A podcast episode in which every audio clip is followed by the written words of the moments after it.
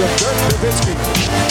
What he's always dreamed of, hoping to have another chance after the bitter loss in 2006.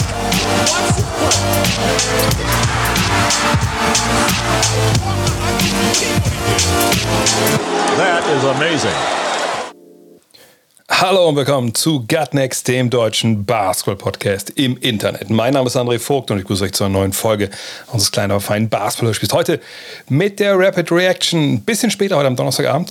Hat einen guten Grund. Äh, ab und zu ist einfach so, dass Tage komplett vollgeballert sind und man nicht weiß, wie man alles hinbekommt. Das war heute war so einer, wenn heute die letzten Texte reinkamen für Gut Next Magazine. Wir haben viel zu viel Stoff. Wir sind jetzt in der Stufe Kill Your Darlings, also irgendwelche Sachen müssen rausfliegen. Das, ähm, ja, ich weiß nicht. Das, vielleicht bin ich da auf so zart beseitigt. Fährt mir jedenfalls nicht leicht. Deswegen heute Abend äh, erst Rapid Reaction. Aber euch erwarten ein paar gute Sachen hier. Julius ist zu Gast. Schubert war ja gerade in der LA, hat die Lakers vor Ort sich angeschaut, erzählt ein bisschen, was er da gesehen hat. Oder erzählt ein bisschen, wie es überhaupt war. Sein erstes NBA-Spiel ja als akkreditierter Journalist über Gut Next. Darauf könnt ihr euch nachher freuen. Erst gibt es die News. Dann am Ende einen ganz sehr, sehr ähm, ja, interessanten, wenn auch tragischen ähm, Google des Tagestipp. Aber erstmal vorneweg noch der Hinweis auf manscape.com. Ja, der Valentinstag kam und ging. Keine Ahnung, wie er bei euch lief. Hier wurde gearbeitet, aber ich bin auch schon fast 50, von daher, da passiert nicht mehr so viel. Aber vielleicht gab es ja bei euch, ja, wenn es schon was von Manscape gab, gut, dann habt ihr natürlich Glück gehabt und könnt euch freuen. Vielleicht gab es auch gewisse Kritik von der anderen Seite nach dem Motto, also warum hast du mir das nicht geschenkt oder äh, warum hast du dir das nicht selber geschenkt? Kann man alles korrigieren. Es muss nicht immer am Valentinstag passieren, dass man denkt, okay, Körperhygiene, da gehe ich jetzt mal all in. Obwohl all in muss man ja gar nicht, so teuer ist das Zeug ja auch nicht. Von daher, manscape.com mit dem Code NEXT20, also NEXT20, N-E-X-X-T 20, kriegt ihr 20% auf alles, Free Shipping, 30 Tage Rückgaberecht. Also wenn ihr jetzt mir fahrlässigerweise geglaubt habt und denkt, okay, also wenn der Dre sich damit untenrum clean shaved und sich, um Gottes Willen schlage ich hier meine, meine, meine ganze Ausrüstung kaputt hier. Naja, äh, wenn der sich unten clean shaved und der tut sich damit nicht weh und der ist super zufrieden, wer bin ich, dass ich sage, ich rasiere mich anders und dann merkt ihr, Alter, der Typ hat ja gar keine Ansprüche, wie gesagt, dann könnt ihr alles zurückschicken, kein Problem. Äh, von daher checkt doch mal manscape.com. Es gibt diesen Peak Hygiene Plan mit so Bundles, da könnt ihr auch so ähm, Abos abschließen, die ihr auch relativ schnell kündigen könnt. Ähm, checkt es euch ab. Ich kann den Lawnmower 4.0 sehr empfehlen, der Weed Wacker. Letzterer kommt echt fast täglich zum Einsatz, was mich immer mehr in meiner Theorie bestätigt, dass Männer äh, eigentlich immer gleich viele Haare haben, nur eben irgendwann an den Stellen, ja, wo man sie vielleicht nicht unbedingt braucht. Zum Beispiel auf dem Kopf. Aber das ist ein anderes Thema. Kommen wir zu den News der Woche. Goran Dragic ist Free Agent. Yeah! Da warten wir auch nur schon drauf, seit er von Miami nach Toronto getradet wurde. Aber tja, wie das immer so ist, manche Dinge, gerade die guten, da muss man ein bisschen drauf warten. Und Dragic ist jetzt vertragsfrei, hat sich auf einen Buyout geeinigt mit den San Antonio Spurs. Dahin wurde er ja getradet. Und das hat einen sehr, sehr positiven Nebeneffekt. Denn durch diesen Trade kann er jetzt bei 28 Teams in der Liga anheuern. Und eines dieser 28 Teams sind die Miami Heat. Und er lebt ja gerade auch in Miami. Die Teams, wo er nicht zurückgehen kann, San Antonio, klar. Und ähm, mit dem Fall die Raptors, das Team, was ihn dahin getradet hat. Wohin geht er jetzt? Naja, er ist auf jeden Fall einer der begehrteren ähm, Buyout-Kandidaten. Morgen werde ich mit Dean Walle mal durchgehen, wen wir da alles so haben. Und alle Teams, die irgendwie einen Point Guard brauchen, natürlich vor allem von der Bank, die melden sich gerade bei Goran Dragic, was man so lesen kann. Die Clippers, die Bucks, die Lakers aber eben wohl auch Miami. Von daher würde ich davon ausgehen, dass er da dann ähm, anheuern wird. Allerdings ist da noch nichts in trockenen Tüchern. Warten wir es mal ab. Ähm, die Dallas Mavericks werden nicht genannt. Gut, nach dem Trade für Spencer Dinwiddie haben sie da jetzt auch nicht wirklich ähm, die Minuten oder die Rolle, glaube ich, auch für ihn. Wenn er sich trotzdem dafür entscheiden würde, dahin zu gehen oder wenn er trotzdem sie ihn aufnehmen würde, hat sicherlich eine Menge mit Luka Doncic zu tun. Aber ich würde mich schon sehr wundern, wenn das da jetzt nicht Miami wird. Tristan Thompson, der hat derweil schon eine neue Heimat. Von den Kings zu den Pacers wurde er getradet und da wurde er jetzt entlassen. Ja, ähm, da ist der Coach Rick Carlisle nach einem echt guten Spiel von ähm, Thompson vor die Presse getreten. Er hat gesagt, ja, wir entlassen ihn und er wird sich den Chicago Bulls anschließen. Hatte nichts als Lob äh, übrig für Tristan Thompson, der, glaube ich, in dem Spiel auch zwölf Punkte gemacht hat. Und kommt ein bisschen überraschend, aber ne, bei den Bulls, da erwartet wahrscheinlich eine bisschen größere Rolle, eine Rolle bei dem Playoff-Team. Und ich glaube einfach, dass da sich ja, Management von des Spielers mit der Franchise abgesprochen haben und gesagt haben, Mensch, Jungs, kommt hier. Ne, ihr müsst gar keinen Dollar mehr bezahlen, wir wollen einfach hier raus und genug Kohle gemacht, wir wollen Playoff Basketball spielen und da, wenn man da eine gute Franchise ist mit einem guten Management, die auch das Herz im richtigen Fleck hat, dann lässt man den Spieler in dem Fall auch gehen. Chicago Bulls, gutes Stichwort. Da ist etwas Historisches passiert. DeMar DeRozan hat 38 Punkte aufgelegt, 16 ähm, von 27 auf dem Feld, so effizient wie wir ihn kennen. Und er ist der erste Spieler in der NBA-Geschichte damit, der mindestens 35 Punkte macht, während er 50 Prozent aus dem Feld schießt und das halt in sieben aufeinanderfolgenden Spielen. Damit hat er Will Chamberlain ähm, überholt. Der hat das mal in sechs Spielen nacheinander geschafft. Das war in 1963, also einige Zeit schon her. Von daher wahnsinnige Leistung von DeMar Rosen.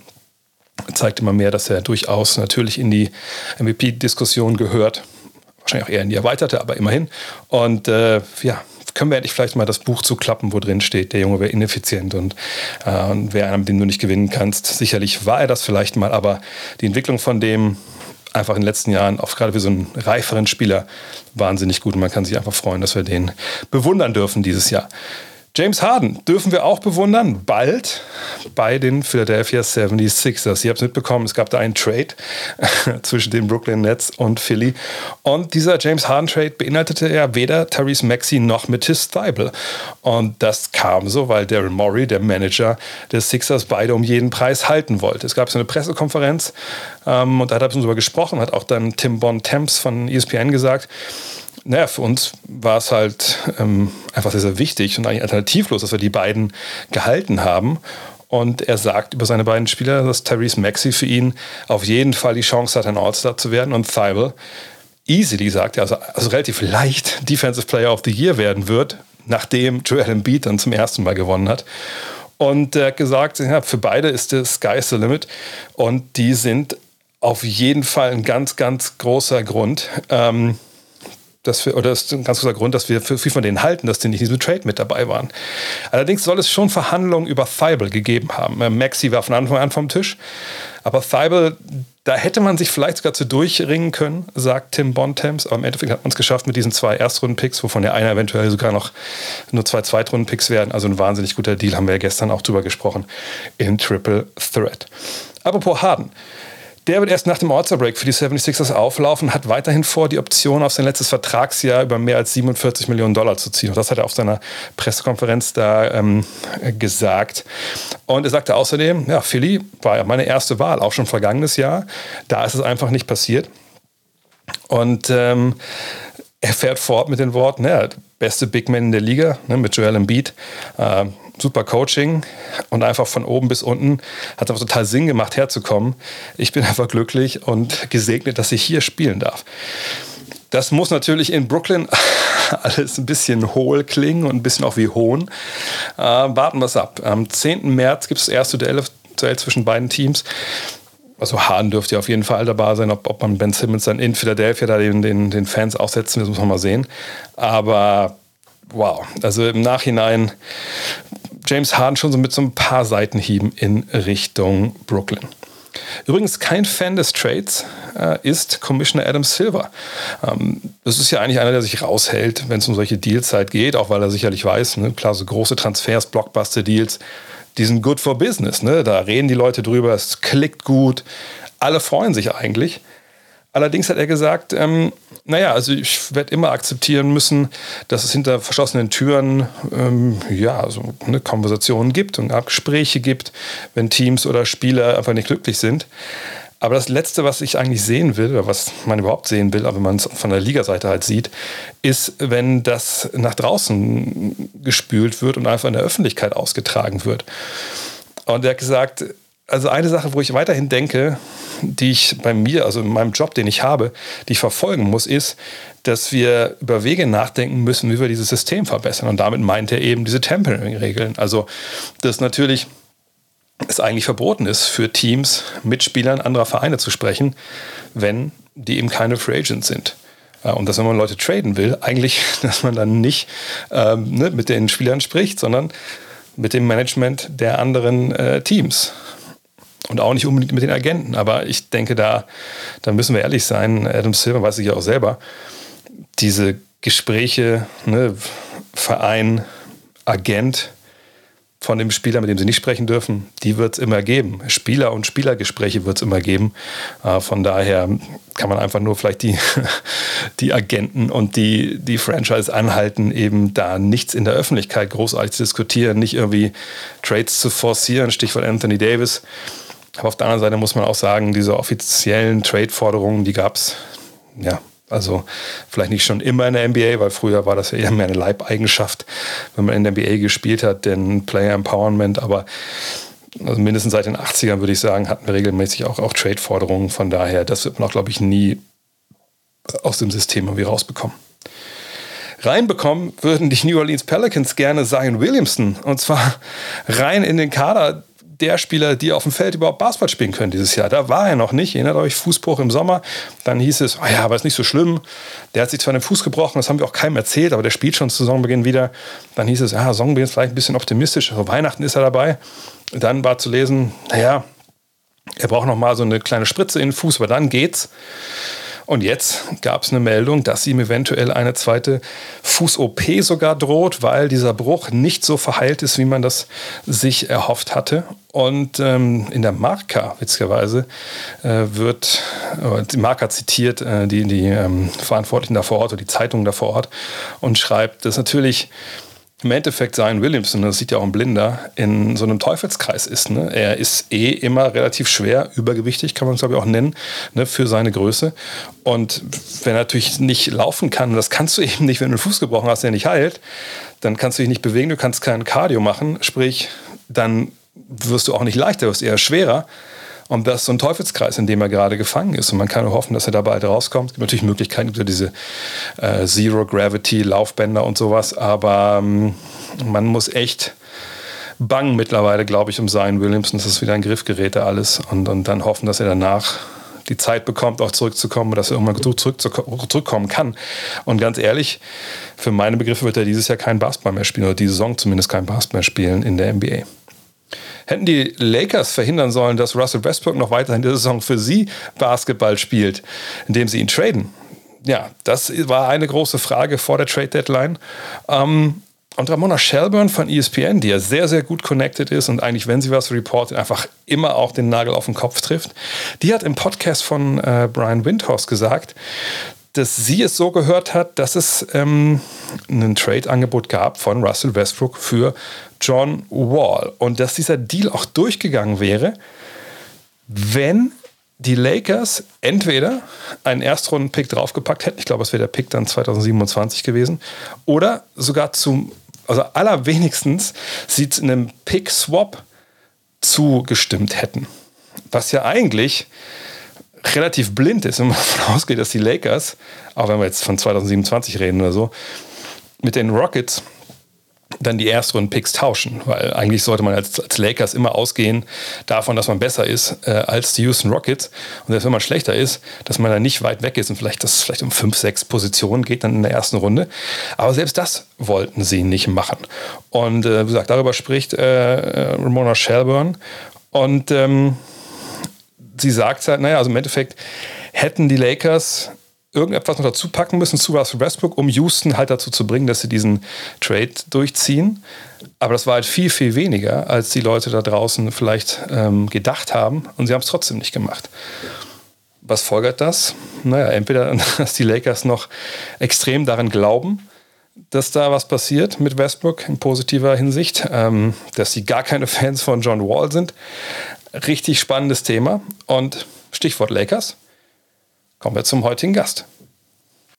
Und heute zu Gast. Und äh, Full Disclosure, wir haben es gestern schon besprochen, aber als ich heute Morgen gesehen habe, dass Anthony Davis unbeknickt ist, da dachte ich mir, und das werden die jüngeren Leute nicht verstehen, und Julius auch nicht, da dachte ich mir, geil, ich stehe jetzt auf und dann steige ich in mein, mein Auto und dann packe ich oben auf, den, auf das Dach ähm, so, ein, so ein, wie heißt es, so ein Blaulicht, aber halt so äh, orange halt in der Form vom Gut Next Logo, weil ich muss schnell zu Julius Schubert fahren. Wir müssen über die Lakers sprechen. Zum einen, ja, weil Anthony Davis jetzt schon wieder verletzt ist, weil es nicht gut läuft und weil du gerade in LA warst. Von daher, welcome back, Julius. Hi, danke für die Einladung. Freue mich hier mal wieder am Start zu sein. Ja, gestern hast du nicht geschafft äh, bei, bei, Triple Threat, da haben einige gefragt, aber alles gut. Und äh, heute wollen wir über die Lakers sprechen und über LA. Du warst äh, zum ersten Mal bei einem NBA-Spiel überhaupt, ja, glaube ich auch, ne? Und zum nee, ersten Mal nee, hinter. Nee, nee noch nicht. Wann warst du schon mal da? Ach, natürlich, das ich, warst du schon mal bei einem LA-Trip ja. dabei, sorry. aber zum ersten Mal hinter den Kulissen warst du. Genau. Äh, und darüber können wir natürlich nachher sprechen. Aber ja. lass uns erst mal anfangen. Du hast heute Morgen, äh, glaube ich, auch schon drüber äh, geinstagrammt. Ja. Anthony Davis hat sich verletzt. Was hat das äh, mit dir gemacht? Ja, different day, same shit irgendwie mit, mit Anthony Davis, äh, Mr. Mr. Glasknochen. Ähm, ja, ist natürlich super, super ärgerlich schon wieder. Ich habe das Spiel heute äh, live gesehen, heute Nacht mal wieder ausnahmsweise mal, weil ich immer noch nicht wieder in meinem normalen Schlafrhythmus drin bin, äh, dachte ich mir, okay, dann nehme ich das, nehme ich das mit heute, das Spiel und äh, ja, tut natürlich weh. Ähm, jetzt weiß noch keiner genau, wie schlimm es jetzt am Ende ist. Er wird jetzt nach dem All-Star Break äh, wird äh, re-evaluiert und äh, dann wird halt geguckt, ähm, wie, wie schlimm es dann ist und, und wann es dann weitergehen kann. Also es gibt jetzt noch keine genaue Zeitangabe, aber das ist natürlich bei Anthony Davis immer, immer so eine Sache, dass er halt einfach nicht über einen längeren Zeitraum am Stück mal fit bleiben kann. Und die Lakers hatten massive Verletzungsprobleme in diesem Jahr schon. Und man hatte jetzt so eine Phase, wo, wo da mal alle drei Spieler, also Westbrook, James und, und Davis mal ein bisschen ein paar Spiele am Stück irgendwie zusammengespielt haben. Und jetzt ist es schon wieder vorbei und da ist es ja natürlich schwer, irgendwie einen Rhythmus zu finden und vor allem, wenn so ein wichtiger Spieler wie Davis, der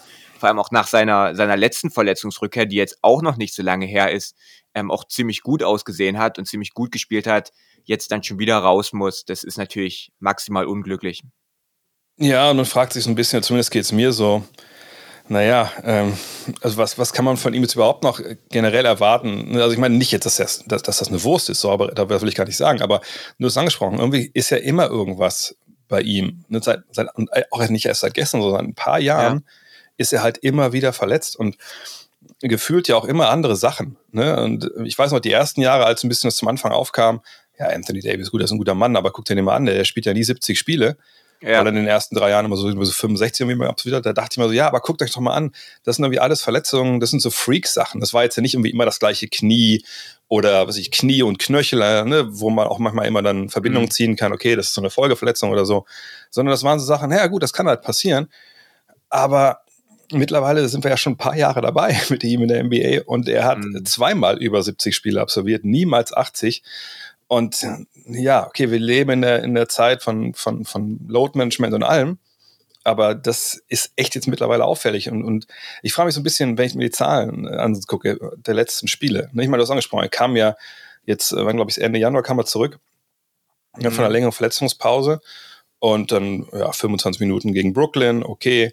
Dann 34 gegen Philly. Und seither halt 38 gegen Atlanta, 37 gegen Portland, 38 gegen die Clippers, 41 gegen New York, 37 äh, gegen Milwaukee, 41 gegen Portland, dann 35 gegen Golden State und jetzt waren es eben nur 17 gegen Utah. Ich will nicht immer alles auf diese Minuten äh, schieben, aber ich finde das schon krass, dass der einfach auch diese harten Minuten gegangen ist die letzten Wochen nach dieser langen Pause, wenn man weiß, was mit dem eigentlich ist. Aber ob es jetzt daran liegt, das werden wir alle nicht wissen. Ich weiß nur, jetzt ist er erstmal bis zum Ortsergame raus, danach gucken sie. Aber das, das sieht alles und fühlt sich alles sehr danach an, wie es vergangene Saison gelaufen ist. Also wenn wir sie in den Playoffs irgendwie sehen, dann werden wir die Lakers nicht bei 100 Prozent sehen.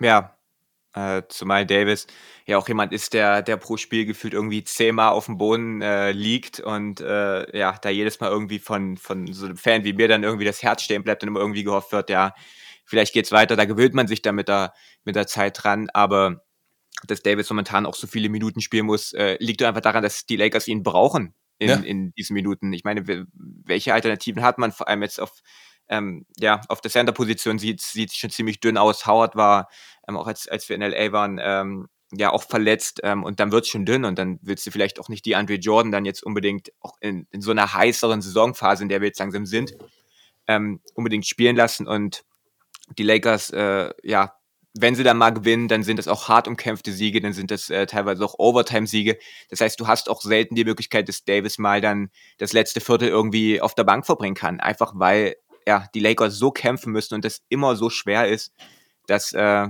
ja, da einfach dieser äh, Spielraum super klein ist. Ähm, aber ich bin da bei dir. Die, die Chance, dass, äh, dass Davis irgendwie in den Playoffs äh, dauerhaft auch mal fit ist, geschweige denn irgendwie das der Lakers Kader zum Großteil mal fit ist ähm, über einen längeren Zeitraum, das ist alles schon ziemlich, ziemlich klein in meinen Augen. Jetzt hast du ja die Lakers wie gesagt, heute Nacht live gesehen. Du verfolgst sie aber auch schon natürlich die ganze Saison mit deinem Fanauge. Du warst jetzt vor Ort. Ähm, was ist es so? Also, ich glaube, viele Fans sagen, ja gut, das funktioniert nicht, das ist Westbrooks Schuld.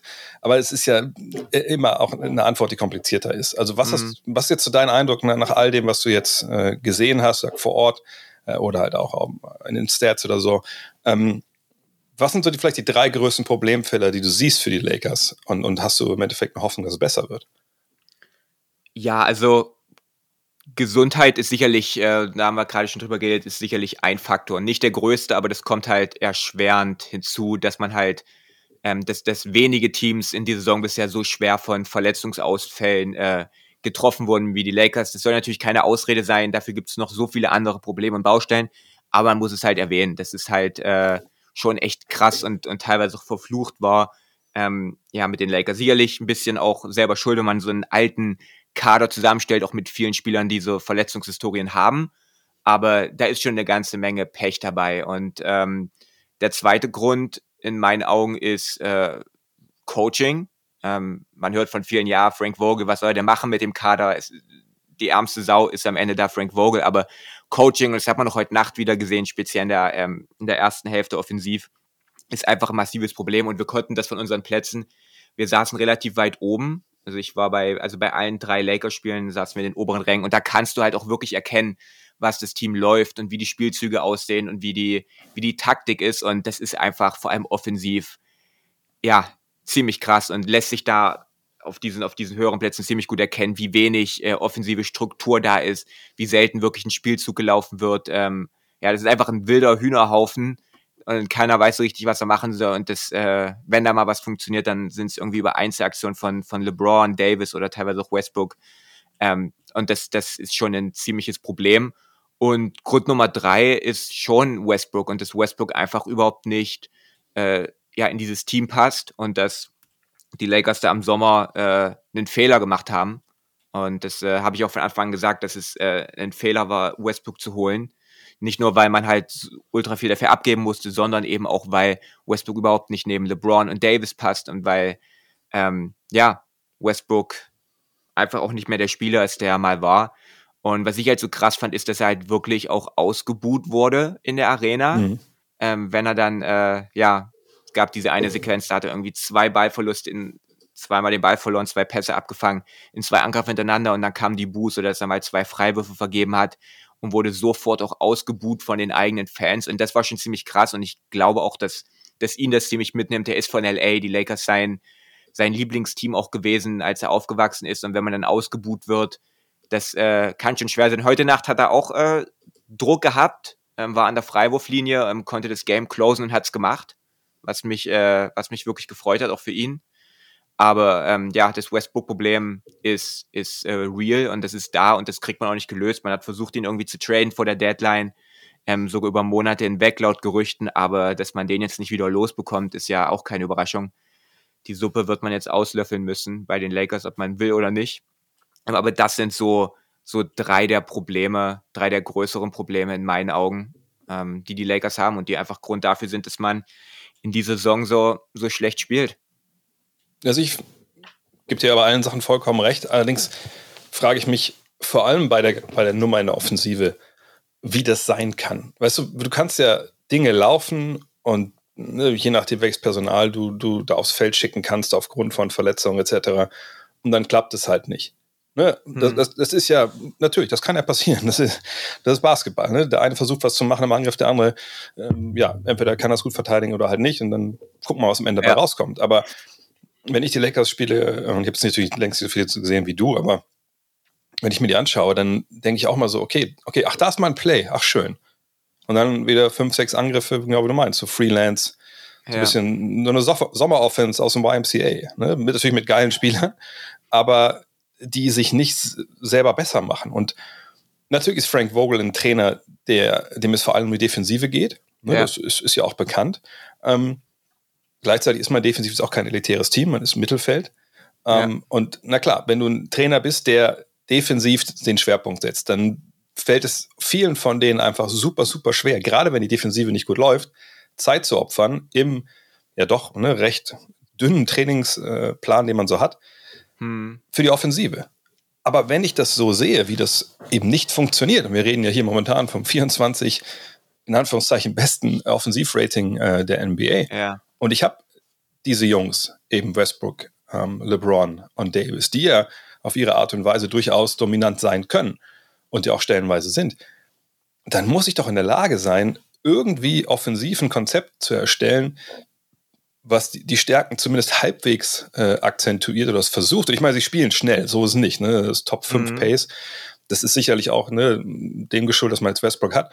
Aber wenn es dann ins Halbfeld geht, ich muss in der Lage sein, irgendwie irgendwas zu laufen. Und, und das verstehe ich halt nicht. Ich meine, ich, wir wissen beide, LeBron, ne, auch in Cleveland, ja. Das war einfach stellenweise, na, da wurden auch jetzt nicht viele Plays angesagt oft, aber da war eine klare Struktur.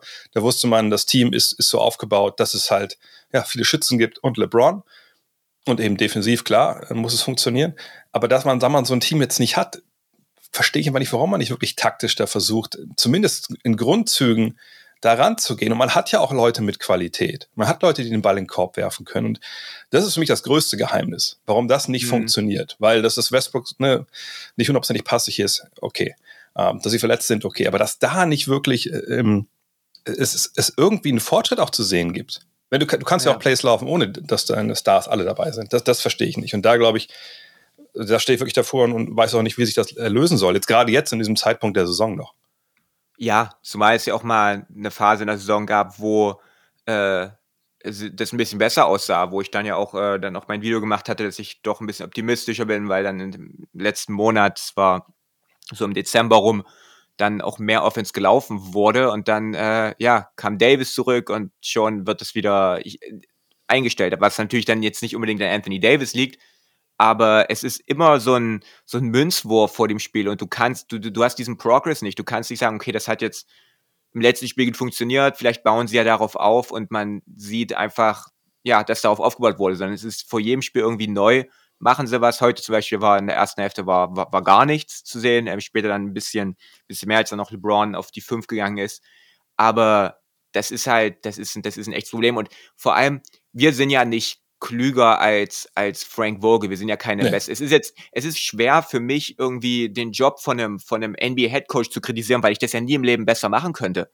Aber deswegen, deswegen kann ich es halt nicht verstehen, warum was, was jetzt für mich als jemand, der ja wirklich ein absoluter Amateur ist gegenüber einem Headcoach in der NBA, wenn das für mich so offensichtlich ist und so klar ist, dann verstehe ich nicht, warum, warum das anscheinend bei, bei einem jemanden, der, der das 10.000 Mal besser kann als ich, warum da das dann nicht so umgesetzt wird. Das ist halt so ein bisschen mein, mein Unverständnis. Es ist ja auch nicht so, dass man ständig Sachen probiert, die nicht funktionieren. Es wird gar nicht erst probiert. Und du hast gerade schon gesagt, sicherlich, wenn LeBron wenn LeBron bei dir ist, dann ist LeBron das System. Du brauchst kein offensives System, weil du hast LeBron James. Und das war in Miami so, das war in Cleveland so, ähm, nach seinem Wechsel. Aber dass da überhaupt nichts gelaufen wird, das ist schon, das ist schon ziemlich krass und äh, ja, bricht den Lakers ein bisschen das, das Genick in dieser Saison. Immer klar muss man noch zwei Sachen sagen. Es gibt natürlich auch in, in, in der NBA ähm, Offensive, ähm, die nichts mit dem zu tun hat, was, was wir vielleicht kennen, wenn wir in der Oberliga, Regionalliga gespielt haben, mit so, du läufst nach da und du läufst nach da und dann macht passiert das, dies und das. Sondern da, ist, da geht es ja viel um Prinzipien, ne, wer wo steht, wie man ne, eine Defensive liest und dann reagiert. Und dann, dann braucht man auch nicht großartig Laufwege, oftmals, ne, weil eben die Jungs auch sehr, sehr gut sind mit ihren individuellen Skills, dass man eben ja. nicht anfangen muss, in die Zauberkiste zu greifen, damit einer, einer einen freien Wurf kriegt, den er treffen kann. Ne, das ist ja auch immer oft so, eine, so, so ein Missverständnis von vielen, die mit einer europäischen Denke auf die NBA gucken und denken, ja, die spielen nur eins gegen eins. Ne, das ist einfach ein anderer Skill-Level oftmals und dann, dann geht's, braucht man nicht, ne, wie gesagt, diese, dieses Tower-Plays und irgendwie großartige ja. Blöcke absetzen, Ball ist. Klar, wenn eine NBA-Mannschaft die Skills hat und sie spielen einen wahnsinnig schönen Basketball, äh, intelligenten Basketball, dann haben wir die Spurs von, von 2014 ja. zum Beispiel oder die Warriors, dann ist es natürlich das Beste, was, was es gibt, aber auch diese Spielintelligenz ne, in der NBA, die hat dann auch nicht jeder. Ähm, was ich mir wirklich nicht zusammenreihen kann, warum die Lakers da nicht mehr probieren, ist halt, dass es da einen gewissen Widerstand gibt in, in der Mannschaft. Also nicht im Sinne von, ja, dass sie keinen Bock ja. darauf haben, das so zu spielen zu wollen, aber als Trainer, gerade in der, in der NBA, bist du natürlich auch so ein Vermittler zwischen den Interessen der verschiedenen Ich-AGs, die du da halt hast. Und du musst eben mit wenig Trainingseinheiten auskommen, äh, um trotzdem das Maximal irgendwie rauszuholen. Und nach dieser Saison, wo eben so viele Leute verletzt waren, ne, wo auch im, im, Trainingslager sicherlich nicht alles perfekt lief, obwohl ich mich erinnern kann, dass du nochmals gesagt hast, ach guck mal, Jason ja. Kidd ist weg und auf einmal laufen die richtige Plays. So. also da, ja. das zeigt mir auch, dass da sicherlich es ein paar Ideen gab und die auch ne, in der Preseason vielleicht auch schon auch äh, probiert wurden. Und dann ist diese Saison zerfasert, zersplittert durch die ganzen Verletzungen. Ähm, und dann kannst du auch vielleicht nicht unbedingt weitergehen in deinem Plan. Oft sind ja auch NBA-Trainer so unterwegs, dass sie sagen, okay, wir, wir teilen die Saison in mehrere Quadranten ein und wir gucken dann immer ne, von Quadrant zu Quadrant, was wollen wir, äh, an welchem Punkt wollen wir sein, offensiv? Was, was wollen wir in der Lage sein zu laufen, auch defensiv? Ne? Welche Sachen wollen wir drin haben? Und stellenweise, wenn die dann Sachen wegbrechen, ich will nicht sagen, fängst du ja bei Null an, du hast ja das Trainingslager gehabt, aber dann musst du halt irgendwie managen, wie kriegen wir das hin? Und dazu hast du vielleicht noch Leute dann, die sagen, nee, Coach, das habe hab ich aber, fühle ich mich nicht so komfortabel mit, wenn ich, da fühle ich mich mhm. nicht wohl, wenn ich das so laufen muss. Ähm, oder, ne, ich glaube, kennt jeder Trainer, wenn ein Spieler sagt, ja, aber wenn ich dahin laufe, also von da kann ich nicht, kann ich nicht scoren. So, weißt du? Und ich, ich kann mir gut vorstellen, dass das super, super schwer ist in dem Kader. Und ich will nicht mal mit dem Finger jetzt nur auf LeBron und Westbrook und, und ähm, und, und Davis zeigen. Denn es gibt ja auch noch Leute wie, wie, wie Monk, wie Horton Tucker, wie, wie Howard. Ne? Also ja. auch Jungs, die bestimmte Sachen können, bestimmte Sachen nicht können. Uh, Cameron Anthony ist sicherlich auch jemand, der große Qualität hat, aber in vielen Sachen auch ne, wahrscheinlich auch ein bisschen stur ist, was er so machen will und was nicht. Mhm. Und von daher kann man dafür auch Frank Vogel ein bisschen Schutz nehmen. Aber es ist trotzdem bleibt es im Nachhinein einfach echt eine ziemliche Katastrophe, weil man auch, selbst wenn man das alles mit einbezieht, eigentlich denken sollte, ihr seid alles erwachsene Menschen. Keiner von euch ja. ist gerade als Rookie in die NBA geschleust worden, außer Austin Reeves und der macht es ja noch gut. Ähm, ihr solltet doch eigentlich in der Lage sein, zusammen halbwegs intelligenten Basketball zu spielen, aber sie können es halt nicht. Und ähm, deshalb für mich also diese ähm, diese, diese Hoffnung, die ich immer noch hatte als Basketballromantiker. Naja, die werden irgendwie alle fit werden zu den Playoffs. Und dann hast du immer noch drei Mann, die auf ihrer Position physisch dominieren können. Und wenn die bis dahin irgendwie irgendwas finden, was halbwegs funktioniert, dann haben sie die Zeit, ne, sich, sich Sachen äh, nicht nur in Walkthroughs anzugucken, sondern auch wirklich ne, zwischen den einzelnen Spielen in der Playoff-Serie äh, hm. zu verfeinern. Dann sind die trotzdem eine Macht, auch wenn sie kein Titelfavorit sind. Aber dieses, diesen Best Case, den sehe ich immer mehr durch die Finger rieseln von Frank Vogel. Und ich kann mir ehrlich gesagt nicht mehr vorstellen, dass sie auch mit den, was haben wir jetzt noch, 25 Spiele, glaube ich, ne? Ich glaube ja. nicht, dass die auf die Niveau kommen, wo ähm, ein Team, was gegen sie in der ersten Runde antritt, äh, mit, den, mit den Knien schlottert. Das, das sehe ich einfach nicht mehr. Ja, da bin ich bei dir. Also die, diesen Optimismus, den ich auch äh, von Anfang an noch hatte und ich bin wahrscheinlich einer der, der optimistischeren äh, ja, Fans oder Leute, die, die unterwegs sind. Ähm, ja, das wird immer, das sieht immer unwahrscheinlicher aus und dann hast du aber halt auch heute wieder so ein Spiel wie, wie heute Nacht dabei, wo man dann Utah schlägt. Und klar, Utah vielleicht nicht äh, der, der ganz große Maßstab, ähm, vor allem jetzt in so einem Spiel, wo man wieder krass gesehen hat, was für Schwächen Utah auch hat. Aber da hast du so ein Spiel, wo LeBron dann wieder aussieht wie, wie Prime LeBron. Und wo Westbrook dann vor allem im vierten Viertel so spielt, wie, wie man sich das von ihm wünschen würde, dass er, dass er mehr abseits des Balles äh, agiert, mehr, mehr Screen stellt, mehr cuttet, äh, weniger wirklich den Ball dominiert, ähm, den Korb attackiert und sowas. Und das sind dann wieder so, so Momentaufnahmen, wo ich mir denke, okay, vielleicht, vielleicht wird das ja doch was. Auch wenn, auch wenn das jetzt in den letzten zehn Spielen vielleicht alles äh, nicht gut aussah. Aber dann ist so wieder der Gedanke, okay, wenn, wenn, wenn LeBron fit ist und wirklich bei 100% ist, ähm, dann, dann hast du irgendwo immer eine Chance. Und äh, das ist halt so ein super, super äh, schwieriges äh, Auf und Ab auch in diesem Jahr, dass du immer wieder siehst, okay, du hast tausend Gründe, warum das nicht klappt und jeder wird, wenn die Lakers in der ersten Runde rausfliegen, dann wird jeder sagen, okay, ja, ich hab's dir doch gesagt, es war doch von Anfang an klar. Aber wenn sie dann doch irgendwie weiterkommen und dann, dann kann man es genauso umdrehen, sagen, ja, okay, man hat immer noch LeBron James und, und hoffentlich einen, einen fitten Anthony Davis, dann ist man nie irgendwie der, der ganz große Underdog. Von daher unmöglich vorherzusagen, wie weit es in diesem Jahr für die Lakers geht. Ähm, ja, ganz, ganz schwierig. Ja, dann lass uns noch ein bisschen drüber reden, äh, über deine Zeit bei den Lakers. Ähm, Full Disclosure, du warst akkreditiert. Ja. Ähm, über Gut Next im Magazine. Ähm, du warst ja auch schon vorher, wie gesagt, einmal mit beim Gut Next Trip, einfach nur, nur als normaler äh, Reiseteilnehmer. Mhm. Äh, äh, beschreib doch mal einfach mal den, den Prozess von, du stehst vor, vor der Crypto.com Arena. Ähm, und was passiert dann? Ich meine, ich weiß es, aber die Leute draußen natürlich nicht.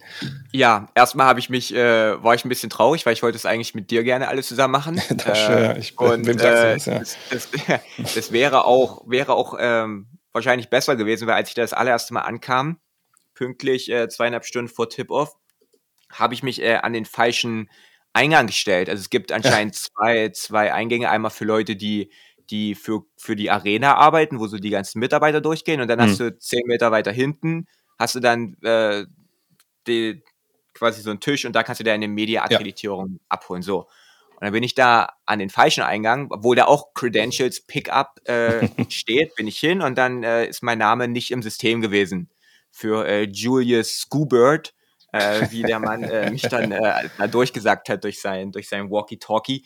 Ähm, ja, war mein Name nicht drin und ich dann natürlich den, den Tränen nahe schon. Äh, und äh, hab dann, äh, die meinte zu mir, ja, ich soll in meinem Kontakt, von dem ich die Akkreditierung bekommen habe, mich bei dem melden. Und da habe ich dann natürlich auch nur eine E-Mail-Adresse gehabt äh, und habe dann geschrieben, aber ich dachte mir, wie wahrscheinlich ist es, dass, dass da jetzt innerhalb von zehn Minuten irgendwie direkt eine Antwort kommt. Und habe ich dann eine halbe Stunde auf die Antwort gewartet, die kam nicht bin ich zurück ins Hotel und war schon, war schon fix und fertig mit den Nerven. Und als ich gerade in der Hotellobby stand und äh, zum Fahrstuhl gehen wollte, ich die Mail bekommen, dass äh, mein Name da im System ist und dass ich zurückgehen soll. So, dann bin ich wieder hin und ähm, ich habe dann gesagt, jo, mein Name steht im System. Und dann haben sie nochmal geguckt. Ich habe mich natürlich wieder an den falschen Eingang gestellt. Und haben gesagt, nee, der Name ist immer noch nicht im System drin. So, und dann habe ich äh, dann direkt eine Mail bekommen von einer Mitarbeiterin äh, von den Lakers, die da meinte, ja, Credential Pickup ist da und da im Eingang. Und dann habe ich erklärt, ich stehe da und sie meinte, nee, ich muss da hin. Und hat sich dann im Endeffekt trotzdem alles geklärt. Ich habe dann meine, meine Credentials bekommen und bin dann rein. Und ja, und dann wurde mir direkt gesagt, ich kann zum Event-Level runter. Ähm, und bin dann rein und habe dann direkt dazu einem, zu einem Aufseher gesagt, yo, ist mein erstes Mal hier, ich habe keine Ahnung, was ich machen darf, ich habe keine Ahnung, was ich nicht machen darf. Und dann hat der mir das ganz freundlich erklärt, hier ist Buffet für alle, ähm, wenn dann Close Practice vorbei ist, kann, kann ich dann auch, kann ich dann auch äh, zum Parkett runter ähm, und, und mir dann äh, ja das Warm-up angucken. Und dann habe ich mich da am, am Buffet ein bisschen bedient und bin dann, bin dann runter und ja, habe dann auch gesehen, dass ein paar Medienvertreter auch kurzzeit wirklich sitzen da auf, auf den Plätzen, wo ich mir noch nicht vorher sicher war, darf ich, darf ich das machen, weil ich stand dann zuerst da eine halbe Stunde wie angewurzelt, habe mich nicht bewegt, ähm, habe hab ein bisschen gefilmt und dann habe ich mir gedacht, okay, jetzt versuche ich mal mein Glück und setze mich da mal auf so einen Kurzzeitplatz und äh, habe mir dann wirklich die ganze Zeit ging so durch meinen Kopf, so will mich jetzt mal nicht einer irgendwie stoppen, während ich da über das Parkett laufe, so am, am Seitenrand will mich da keiner aufhalten, darf ich das wirklich? Aber es hat mich keiner aufgehalten. dann habe ich mich hingesetzt und habe äh, ja da gefilmt und ähm, war auf jeden Fall ja eine komplett wahnsinnige Erfahrung. Es ist äh, ein absoluter Traum in Erfüllung gegangen.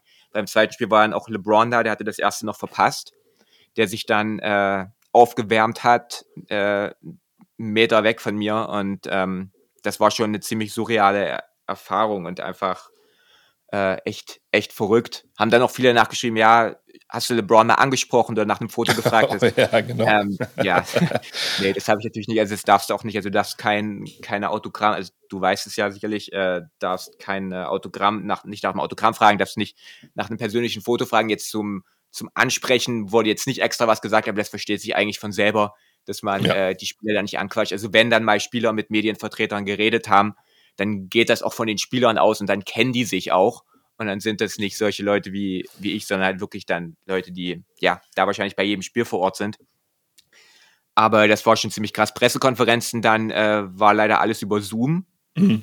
Ähm, also das, das ging nicht, dass man da äh, vor Ort ähm, ja, dabei ist oder jetzt irgendwie nach den Spielen in die Kabine kann, direkt zu einem, zu einem Interview oder so. Das, das ging alles nicht aus Corona-Gründen. Aber hast dann halt die Zoom-Links bekommen und das war auch ganz cool. Genau. Ansonsten, ja, war ziemlich, war ziemlich krass. Und ja, zu den, äh, bei den Spielen musste ich dann natürlich hoch. Also du musst dann, wenn die Warm-ups vorbei sind, musst du dann auch hoch. Da wurde ich dann auch äh, rausgebeten von, von so einer Mitarbeiterin, die meinte dann noch, ja, äh, du musst jetzt hier dieses Event Lab oder zumindest hier diese Fläche verlassen, wenn es dann mhm. losgeht. Und dann bin ich dann hoch und habe mich da auf unsere normalen Plätze gesetzt, äh, weil die Presseplätze, die sind ja noch weiter oben. ja. da, und da wollte ich auch nicht alleine sitzen, da habe ich dann mich äh, zu, unserer, zu unserer Reisegruppe gesetzt dann und genau, war, war, war ziemlich krass. Und vor allem, es, es ist auch, ähm, da wo dann Buffet ist und, und sich die ganzen Medienvertreter aufhalten können, da, da ist dann Mike Breen an mir vorbeigelaufen äh, von, von, von ABC und der Lakers Stadionsprecher und all solche Leute. Also es ist schon ziemlich, ist schon ziemlich verrückt. Ich stand da so oft einfach wie angewurzelt da und äh, habe einfach nur Leute angestarrt. Also es war komplett, komplett Wahnsinn.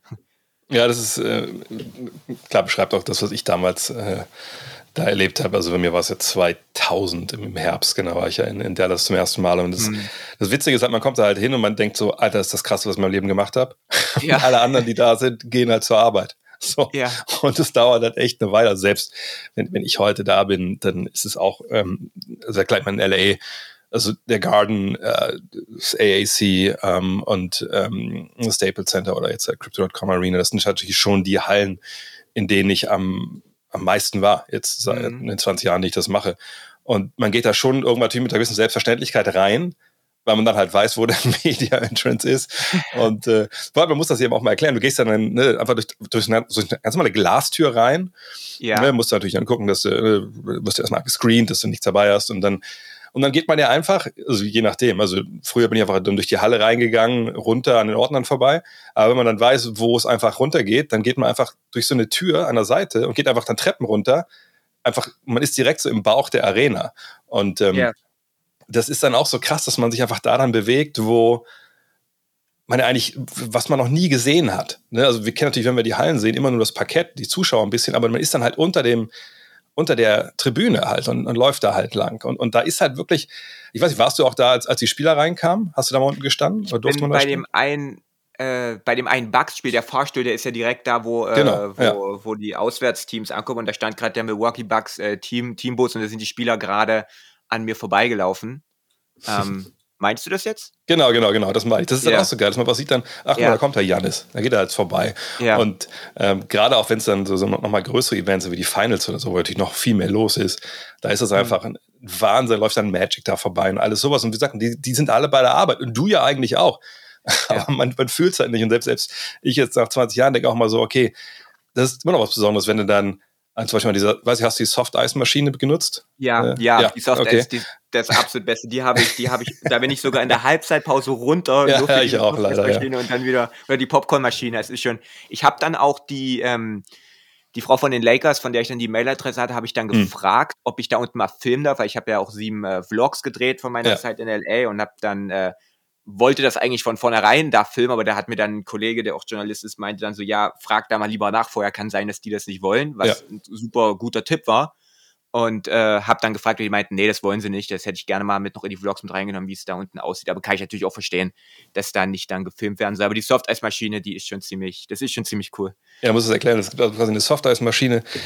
Das ist banal, dass wir darüber jetzt reden, aber das gibt es auch nirgendwo anders. Also ich meine, ich, ich weiß, so, okay. auf, glaube ich, in neun Hallen war ich an allen, aber äh, ich habe noch nie irgendwo die Soft-Eis-Maschine gesehen, außer halt im Staples Center. Und das ist halt einfach, ne, ich glaube, links ist, glaube ich, Vanille, rechts ist Schokolade.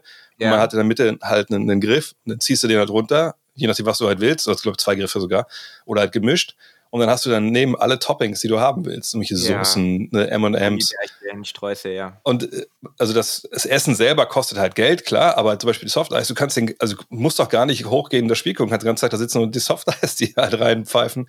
Ähm, das ist schon, ja. schon wirklich strange. Und wenn man dann, wie gesagt, an der Soft Ice Maschine steht und dann steht hinter dir halt, was ich, Brian Windhorst oder Mike Breen oder ne, stellenweise mhm. auch Leute wie Bill Walton oder sowas, ja. Da, da, merkt man halt erst so, Alter, ja klar, die ziehen sich ihre Hose auch morgens an. Ein Bein ja. links, dann rechts und dann sitzen die halt da. vor, allem, vor allem der, funny Story, der, der Stadionsprecher, ich bin dann, ich bin dann in der Halbpause runter und wollte auf, halt auf Toilette gehen, äh, bevor ich mir mein Eis hole. Und hinter mir stand der Stadionsprecher und es war schon relativ spät.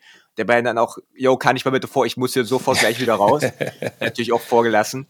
Aber das, ja, war schon, war schon ziemlich verrückt. Also ich mit dem ähm, Kumpel, ich, ich war 2000 äh, dann im 2001, genau, war ich dann im, Frühjahr äh, auch in LA und in, äh, in, in Oakland. Auch Interviews haben wir mit Chris Mullen zu gemacht. Und das Witzige, da haben wir immer gesagt, Alter, fuck it. Ich weiß nicht, was dir aufgefallen ist. Wenn du Amerikaner länger als eine Sekunde anguckst, wenn du wirklich in die Augen guckst, dann sagen die immer, hey, how you doing? Also immer, yeah. ne? Und ich sage, Alter, das machen wir jetzt, ne? Egal, wenn wir irgendwelche Prominenten da sehen, wir gucken die einfach eine Sekunde an, dann das, bis sie uns grüßen. Und das haben wir dann echt gemacht. Und so, das kam so weiter so auf dem Klo, dass da Bill Walton neben mir stand. Ich nur rüber geguckt habe und er so, hey, how you doing? Ich so, hey. das, es ist einfach, es ist wirklich, ist wirklich absolut surreal. Aber die eine Sache, die du natürlich leider verpasst hast, ähm, die das alles auch so ein bisschen, ja, ähm, also von dem her bin ich jetzt nicht traurig, dass es nicht geklappt hat, weil eigentlich das Beste und das Wichtigste finde ich immer bei diesen ähm, Terminen in, in den Arenen, bei den Spielen, ist einfach wirklich das, was vor und nach dem Spiel passiert. Klar, wenn ich da jetzt als, als deutscher Hillbilly-Journalist hinkomme und ich gehe da vorher in die Kabine, genau wie, du, wenn du am, am, am äh, Seitenrand sitzt, da kommt keiner zu dir und sagt, hey, schön, dass du da bist. Oder ja. wenn du jetzt hingehst zu, keine Ahnung, jetzt wieder zu Dwight Howard gehen würdest, würde auch sagen, Alter, was willst du von mir vom Spiel? So, ne? Obwohl das ja wirklich ne, normal, ich weiß nicht, ob es wieder kommt nach Corona. Es gibt ja Stimmen, die sagen, es wird nicht mehr kommen, aber ich denke schon. Und du kannst ja eigentlich ne, eine anderthalb Stunden vorher Oh nee, eine Dreiviertelstunde vorher geht das ja auf, die Kabine, da kannst du da reingehen, eben genau deswegen, dass du nochmal hingehen kannst. Natürlich vor allem die TV-Anstalten und nochmal sagen, hey Dwight, heute ich geht's gegen die Sixers, was sagst du zum Spiel? Ne, dann hast du da noch mhm. deinen O-Ton, den kannst du noch brandheiß dann noch, noch bringen, so. Ähm, aber du kannst halt da reingehen. Auch als, als jeder Journalist ist, kann da halt reingehen und kann da rumstehen und warten. So, ähm, aber in der Regel bringt es halt nichts, aber natürlich, wenn da jemand wie, wie Dennis sitzt, Schröder oder eine Maxi Kleber oder so, oder Daniel Theiss, die man auch kennt, ja. Dann kann man natürlich mal quatschen. Ich weiß, ich war mal in Philly, auch auf, auf einem Trip mit, ähm, mit God Next, da waren wir eigentlich in New York, sind wir runtergefahren für Philly gegen, gegen Dallas. Das war, glaube ich, das letzte Spiel der regulären Saison. Und da war alles scheißegal zum Beispiel. Ne? Die haben mich da auch nicht rausgeschmissen. Ich stand da mit Maxi Kleber eine, eine halbe Stunde an mir gelabert, bis Rick Carline meinte, ey, wir müssen jetzt raus zum Aufwärmen. Und ich so, oh ja, sorry, tut mir leid. Und dann sind die rausgegangen. Ne? Ähm, und äh, ne, das ist echt schade, dass das nicht, nicht geht momentan. Auch gerade ja. so nach den Spielen. Ich weiß, dass ich ähm, in New York auch mal, äh, es gab mal eine Phase in Atlanta, da hat Budenholzer Schröder nicht spielen lassen, drei, vier Spiele mitten in der Saison. Und das war genau mhm. zu dem Zeitpunkt, als ich da in New York war. Und dann äh, ist Dennis dann nach dem Spiel zu mir und meinte, ach komm, lass uns, lass mal rausgehen. Hat er mir da sein Herz ausgeschüttet, so vor der Kabine im Madison Square Garden einfach, ne? Und das sind so die, die Sachen, das fehlt natürlich. Und selbst wenn man da jetzt ja. keinen Deutschen hat, den man halt irgendwie kennt, es ist, oder ich finde immer, es ist äh, manchmal aufschlussreicher, wenn du nach einer Partie in die Kabine kommst, wie, wie das da aussieht, wie, wie, wie die Spieler miteinander interagieren, wie überhaupt die Stimmung mhm. so ist, als das Spiel an sich. Und das hätte mich halt bei den Lakers einfach super interessiert, dieses Jahr zu ja. sehen. Was ist denn nach der Partie? Ne, sind die dann, ist das super angespannt? Also ich weiß, als wir zum Beispiel nur 2003, 4, 5 damals auch in, in LA waren, ne, da war ja auch Shaq Kobe ein ne, Riesenthema, der, ja. der Zoff da ein paar Jahre das hast du nach dem Spiel echt gemerkt. So, ne? Da war erst äh, Shaq, der hat dann, ne, da hat sich da hingesetzt. Wenn die verloren haben, hat er so leise geredet, dass du nicht, nichts verstanden hast, was er, was er gesagt hat. Okay. Äh, und der, der, war immer schon weg, wenn, Kobe dann kam. Da wurde nicht abgeschlagen und gar nichts. Ne? Du hast immer gemerkt, irgendwie alle gehen so auf Eierschalen. Ähm, das hätte mich einfach interessiert, wie das in äh, LA halt abgeht bei den ja. Lakers gerade. Von ja. daher ein bisschen schade, aber gut, das ist normal. Aber, aber ist vielleicht auch gut, wenn man nicht gleich die, die volle Experience hat, sondern ja. vielleicht erstmal so. Das, da habe ich was, worauf ich mich noch freuen kann und das war jetzt noch nicht ganz das, das Maximum. Genau. Mal gucken, wie es dann nach, nachgeholt ist. Aber wir sind ja, wir sind ja in New York ähm, in, in vier Wochen. Genau. Mal gucken, äh, was da dann so geht. Da sind wir ja, obwohl ich glaube, da wird, wird noch weniger, wird auch wenig gehen, weil ja. ich habe zum Beispiel heute auch aus, aus dem Nähkästchen plaudern halt, ich wollte ja meine Frau und meine Tochter mitnehmen. Ähm, das habe ich heute jetzt abgesagt, ja. weil da, als wir jetzt Corona hatten, und man eigentlich, also gerade auch Kinder, drei Monate erst nach der Infektion impfen soll. Naja, und in New York eben die Regel ist, also genesenen Status gibt es eigentlich nicht. Wenn du nicht geimpft bist, kannst du nicht mal äh, bei McDonalds im Restaurant essen gehen, geschweige denn, was meine Tochter eigentlich wollte, natürlich gerne Broadway irgendwas sehen, Aladdin oder so. Naja, was willst du mit einem fünfjährigen Kind in, äh, in New York City ja. machen, wenn du nur auf den Spielplatz gehen kannst und, ja. und selbst im Hotel wird schwierig. Ähm, von daher fliege ich jetzt alleine. Aber können wir einen drauf machen, ist auch nicht so schlimm. Das machen wir. In diesem Sinne, Mensch, dann, äh, ja, dann würde ich sagen, wir sprechen uns nächste Woche dann wieder bei ja. Triple Threat. Dann wieder am Montag, haben wir gestern zumindest angekündigt. Zuletzt waren wir ja nicht so erfolgreich mit der Umsetzung. äh, was was gibt es bei dir ja, noch Neues ja. bis zum Ende der Woche? Wir haben, glaube ich, häufiger Mittwoch bis jetzt aufgenommen als, äh, als Montag. Ja, äh, nee, ich habe gestern was zum, zum Ben Simmons äh, Trade. Ich habe ja war ja, die Trade Deadline über einen Flieger mehr oder weniger und habe danach jetzt Urlaub gehabt. Von daher jetzt ein bisschen spät dran. Deswegen gestern Simmons, heute an die andere Seite mit James Harden, wie er quasi den Sixers passt. Morgen dann so ein bisschen zum, zum Porzingis äh, Trade, das ein bisschen einordnen. Also bin ich ein bisschen, ein bisschen spät dran, aber äh, will mir das natürlich trotzdem nicht nehmen lassen, darüber jetzt äh, noch, noch ein paar Videos zu machen. Ja, es muss nicht immer alles direkt live sein, Ja. denke ich. Das hat auch was für sich, wenn man da ein bisschen drüber Genau. Gedanken machen kann. In diesem Sinne, Julius, dann sprechen wir spätestens am Montag, denke ich. Und äh, ja, Just a Kid from Germany, sollte man doch sagen. Da auf YouTube finden Sie ja deine Videos. In diesem Sinne, bis Ja, dann. dann hau rein. Programmhinweise. Relativ wenig diese Woche. Ihr wisst warum.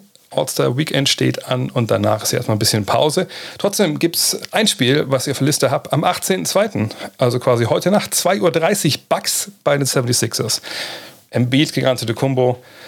Ja, mehr müssen wir eigentlich gar nicht wissen. Das lohnt sich auf jeden Fall. Und dann gibt es das Line-Up am Wochenende, am Freitag, dann, also von von Freitag auf Samstag um 3 Uhr, die Rising Stars Challenge. Neues Format, ne? es gibt ja dieses kleine Turnier, mal gucken, was das bringt.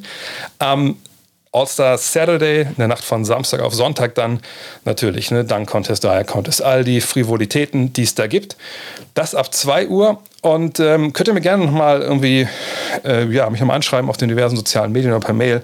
Ich hatte die Idee, einfach so eine Watch Party zu machen, dass man quasi zusammen, ich glaube, das geht im League Pass, einfach, ich schicke einen Link rum, alle klicken sich rein, wir gucken es gleichzeitig. Ich streame mich auf Twitch, wie ich den Dunk-Contest gucke. Vielleicht benote ich den selber mit irgendwelchen gefakten Gatorade äh, 10, 9 und 8. Ähm, wenn ihr Bock habt, schreibt es mir gerne mal rein, dann können wir das machen. Und dann natürlich in der Nacht von Sonntag auf Montag 2 oder das All-Star-Game selber. Hoffen wir, dass es spannend wird. Hoffen wir, dass es intensiv wird. Das wäre schön. Google des Tages, ja, mit einem Wort, unschön. Und zwar googelt mal Sean Bradley Sports Illustrated. Ihr wisst eventuell, was Sean Bradley vergangenes Jahr passiert ist. Ähm, ich will es nicht spoilern, äh, aber der Artikel wirklich, Sie haben ihn besucht in Dallas, der nimmt einen schon so ein bisschen mit. Äh, von daher, Sean Bradley Sports Illustrated, das wollen wir mal googeln. Das ist ein wahnsinnig, äh, ja, das ist ein Artikel, der, der geht tief rein. Ähm, ja, und das war's für heute. Vielen Dank fürs Zuhören. Vielleicht ein paar Hinweise noch. Äh, die Woche gab es den Fragenstream auf Twitch. Den gibt es jetzt auch bei YouTube äh, zum Nachschauen. Gestern haben wir Triple Threat gemacht. Jonathan Walker und ich, äh, Julius war diesmal nicht dabei, haben nochmal zurückgeblickt auf die Trade Deadline, noch ein bisschen geguckt, wird's, dass, wir, dass wir projizieren, was da jetzt passiert bei den einzelnen Teams. Ähm, Fragen, Podcast gibt es am Wochenende natürlich auch. Morgen gibt es den nächsten Supporter-Pod mit Dean. Da gucken wir mal auf die Buyout-Kandidaten, generell auf noch ein paar andere Sachen. Und ja, wenn ihr das supporten wollt hier und, und dafür sorgen wollt, dass das alles immer weitergeht, könnt ihr gerne supporten, gutnext.de, äh, da registrieren Supporter, dann einfach einen Dauerauftrag einrichten. Jeder gibt so viel, wie er möchte. Ab 8 Euro gibt es ja dann einmal im Jahr das T-Shirt. Ähm, ja, Screenshot an meine Adresse schicken, E-Mail, steht auch alles in der Mail drin, die ihr bekommt. Oder patreon.com slash drehvogt, da geht das natürlich auch. In diesem Sinne, vielen Dank fürs Zuhören. Immer weiter bei Got Next Magazine. Und dann hören wir uns morgen, übermorgen schon wieder. Bis dann. Ciao. Hello. Look at this. That is amazing. Wade with a steal. The emotions of Dirk Nowitzki. What he's always dreamed of. Hoping to have another chance after the bitter loss in 2006.